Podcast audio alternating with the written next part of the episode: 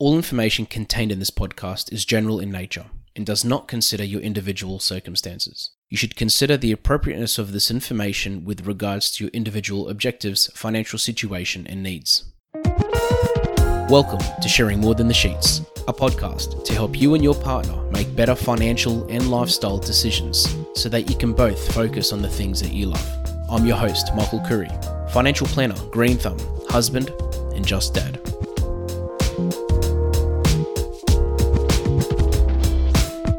Anybody listening to this episode most likely has superannuation, whether it's something that's actively being managed by a financial advisor, or whether it's something that you've always just had there because it's there and your employer has to pay X amount of your pay into your superannuation account.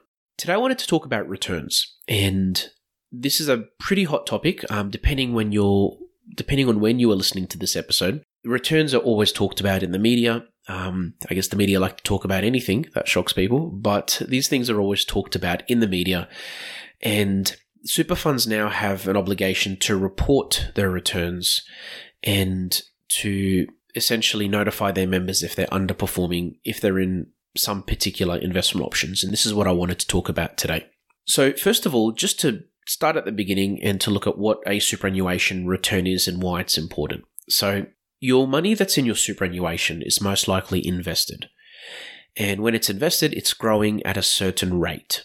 So the money that's in there, even if you're not putting anything in your superannuation, if it's invested, would hopefully be growing. And the idea there is that your account is growing by what you're putting in, but also when that money is invested, it's also working behind the scenes if it is invested. Now, returns are important because obviously you know, a 10% return over the next 10 years is going to help you make a lot more money than a 6% return, for example. But the issue that I find a lot as a financial advisor when I talk to clients is just them understanding what the differences are exist, you know, what, what the differences are between super funds if one's performing better than the other. The first thing that I always tell them is to look at the, the period that's being compared. So if somebody's comparing, well, first of all, actually, just to backtrack even more, when comparing super funds, it's really important to always remember that past performance is not an indicator of future performance. So if you look at the, the fine print and most billboards that you see for super funds, there'll always be a little line that says that. Secondly, when you are comparing them, it's really important to look at the periods that you're looking at. So, for example, just because a fund has performed at, say, 12% in the last 30, you know, in the last three years, it doesn't mean it's done that well over the last 10 or 15 years. And if you are comparing super fund performance, it is really important to look at the period that's being compared because, as you would know, economies fluctuate and markets go up and down, and there's different, and it, in figures can also be manipulated based on the time period that's being chosen. So when you see a billboard or you hear about someone telling you, "Oh, my super did this much," ask them what the return, what the period of that return is. The other thing as well is it's really is that it's really important to understand that just because a super fund performed at X amount, it doesn't mean that everybody in that super fund had an account that performed at that same amount. Because in your superannuation, in most superannuation accounts, there are more than one investment options. Sometimes they could be, you know, there could be 10. Sometimes some funds have about four or 500 investment options. So it's really important to know what investment options are being compared and what investment option that you are actually in as well. Because recently the government um, implemented some changes where superannuation funds that hold MySuper investment options, and just to let you know, MySuper investment options are the default investment options that would be opened up with those accounts if they if they come under that MySuper group, we'll call it. Um, they recently brought out some rules where these funds now need to report their performance, and this performance needs to be compared. And there's a benchmark now that needs to be met, and if it's not met, or if there are funds that don't perform as well compared to this benchmark, they need to notify their members. And there, there are a few rules around that. And uh, the media loves this because they'll put something up saying, you know, 13 of Australia's worst performing super funds, and Australians urged to check their super right now if you're with these one of these funds. Which is good that the media is making people aware of these issues, don't get me wrong, but it is really important to understand the specifics that these comparisons that you see in the media are normally just the default investment options if it's the if if it's referring to MySuper investment options. So if you have a financial advisor or if you've actually made changes to your superannuation account, there's a chance that you're not in these MySuper options at all. So that's that's something else to really really be aware of. Um, and, and, as I said, even just when it comes to you know a friend or another person you meet being with the same super fund, just because your super did well doesn't mean theirs did, and vice versa. So knowing that super funds have investment options and understanding what your investment option is is really important. And as a financial advisor, we talk to our clients about this all the time about investment options and um, why we've recommended a particular investment option and why we haven't recommended that one. And we talk about, we discuss with our clients the difference between passive and active investing.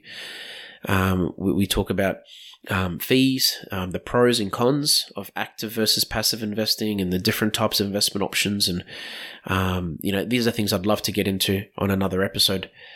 But essentially, the point I'm trying to make is that there are different characteristics to investment options. And more importantly, each person has their own needs and, they ha- and has their own goals. For example, somebody that's in their 20s that has $20,000 in super should most likely invest their money completely different to somebody that's 60 years old and has half a million dollars in super. Um, obviously, that's a very blanket statement. there might be two people that do have their money invested the same way on those two spectrums, but um, the point I'm trying to make is that a person's goals, their individual circumstance is really important to take into account as a financial advisor. This is when we're talking to them.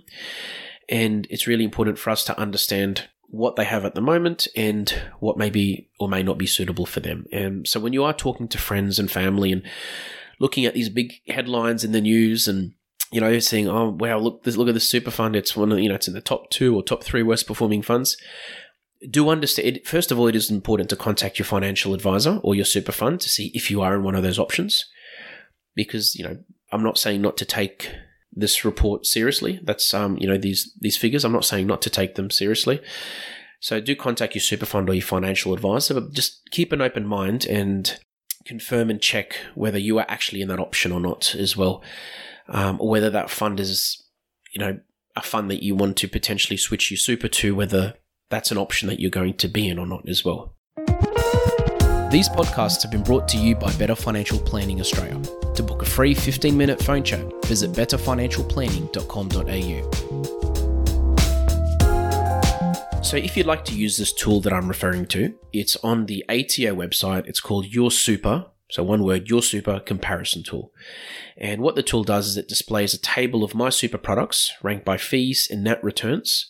Um, and it is updated quarterly and it allows you to select and compare in more detail up to four MySuper products at any time. So there are links to that super fund's website. Um, there are there's information to help you understand the difference between these funds as far as performance is concerned. But as I said, it is really important to look at it as a big picture because, as I said, all super funds have so many different investment options. And on that note as well, um, something that I really need to talk about is the amount of risk being taken on. So when you select a, when you look at many, we'll say, super investment options, they sometimes are called things like balanced, growth, defensive, conservative, moderate, high growth, aggressive. There are all these different options and, or names, sorry. And while the name gives you some indication as to how much risk is being taken, because going back to risk, the higher the risk, the higher the return and the lower the risk, the lower the return. That's sort of a good rule of thumb to go off when looking at risk. When comparing these funds and looking at these names, while the names give you an, an indication as to how much risk is being taken, it's also important to understand that it's just a name. For example, I've seen some funds that call themselves balanced funds, and they are nowhere as risky as another fund that's called a balanced fund, for example um, because one fund will have a lot more growth assets, for example, like Australian shares, international shares, and property, compared to another fund which has more defensive assets like cash and fixed interest and bonds and things like that. So, just because two funds are core balanced, it doesn't mean that they should be compared as apples to apples because, as I said, one could be so much more risky than the other. And you wouldn't actually know unless you actually looked at the asset allocation to see which one has more growth assets than others. So, um, I apologize if I'm using terminology that may be uh, slightly confusing, but this is where it does help to have a financial advisor to help you with these things so that you understand the difference. Because when you're looking at risk, risk is such an important part of what we do or what anyone should look at when investing. And superannuation is investing. So, as a financial advisor, when we meet someone for the first time and we start going through the advice process, one of the things we do is a risk tolerance questionnaire. I mean, every advisor calls it something different, but essentially, the idea is to work out how much risk someone A is comfortable with and B, how much they're willing to tolerate. Because again, the higher the risk, the higher the return, but also the lower the risk, the lower the return. So everybody wants something that's not risky, but everybody wants to make money. So it's about finding that medium between the two sides. So the first thing to look at is what type of an investor you are and how much risk are you comfortable with. Um, and part of that normally would come down to how long you want to invest for, because if you're investing for your retirement, which is in 30 years, you're going to most likely invest your money completely differently to somebody that's saving for retirement that's happening in about three years, for example. The other thing is that there are different types of investment options, and that all comes down to how hands on you want to be. There are some which are pre mixed, so there's, you know, essentially the fund is already diversified and it's invested in a particular way and it's made to just essentially run itself, you can call it that. You've got DIY mixed or do it yourself, where you would select how much you want in all the different asset classes. Like, I want this much in Australian shares, I want this much in international, etc. And then you've got more like, you know, a hands on approach where, for example, you can invest directly in particular shares, which not all super funds do, but it's an option that not many, but some, some prefer. So once you know these things as well, it really helps you understand um, what type of an investment option suits you and again, how much risk you're actually willing to take. And this needs to be reviewed regularly as well. So as a financial advisor, we regularly review people's risk tolerances. We we regularly review their their investment options. We look at someone's goals and what they want to achieve, when they want to achieve it, and what they need to do to maximize their chance of achieving it. So again, a lot of this is not a set and forget. If not, if, if, if any, none of it is really a set and forget. It's something that does need to be monitored. Um, the worst thing you can do with anything, but especially superannuation, is just assume it's working. The worst thing you can do is just assume what you set up five years ago is still doing its job and is still appropriate. And what the worst thing is you can do is just assume that should be right because there's a chance it won't be. And you won't actually know unless you talk to an advisor or unless you look at these things in proper detail. So there's plenty of this information on the on the ASIC website, uh, Money Smart, and through the Australian Tax Office. But I really hope today has helped you understand, you know, the differences between some types of investment options and others and why returns are important but need to be considered with many other factors when looking at your superannuation to make sure that your super is as super as it should be. Thanks for joining us on Sharing More Than the Sheets. Please make sure you subscribe to be updated with future episode releases, and feel free to share this episode with any friends or family that you think it might benefit. Please visit us at sharingmorethanthesheets.com.au to submit questions or requests for future podcast topics. These podcasts have been brought to you by Better Financial Planning Australia. Book a 15 minute phone chat, visit betterfinancialplanning.com.au.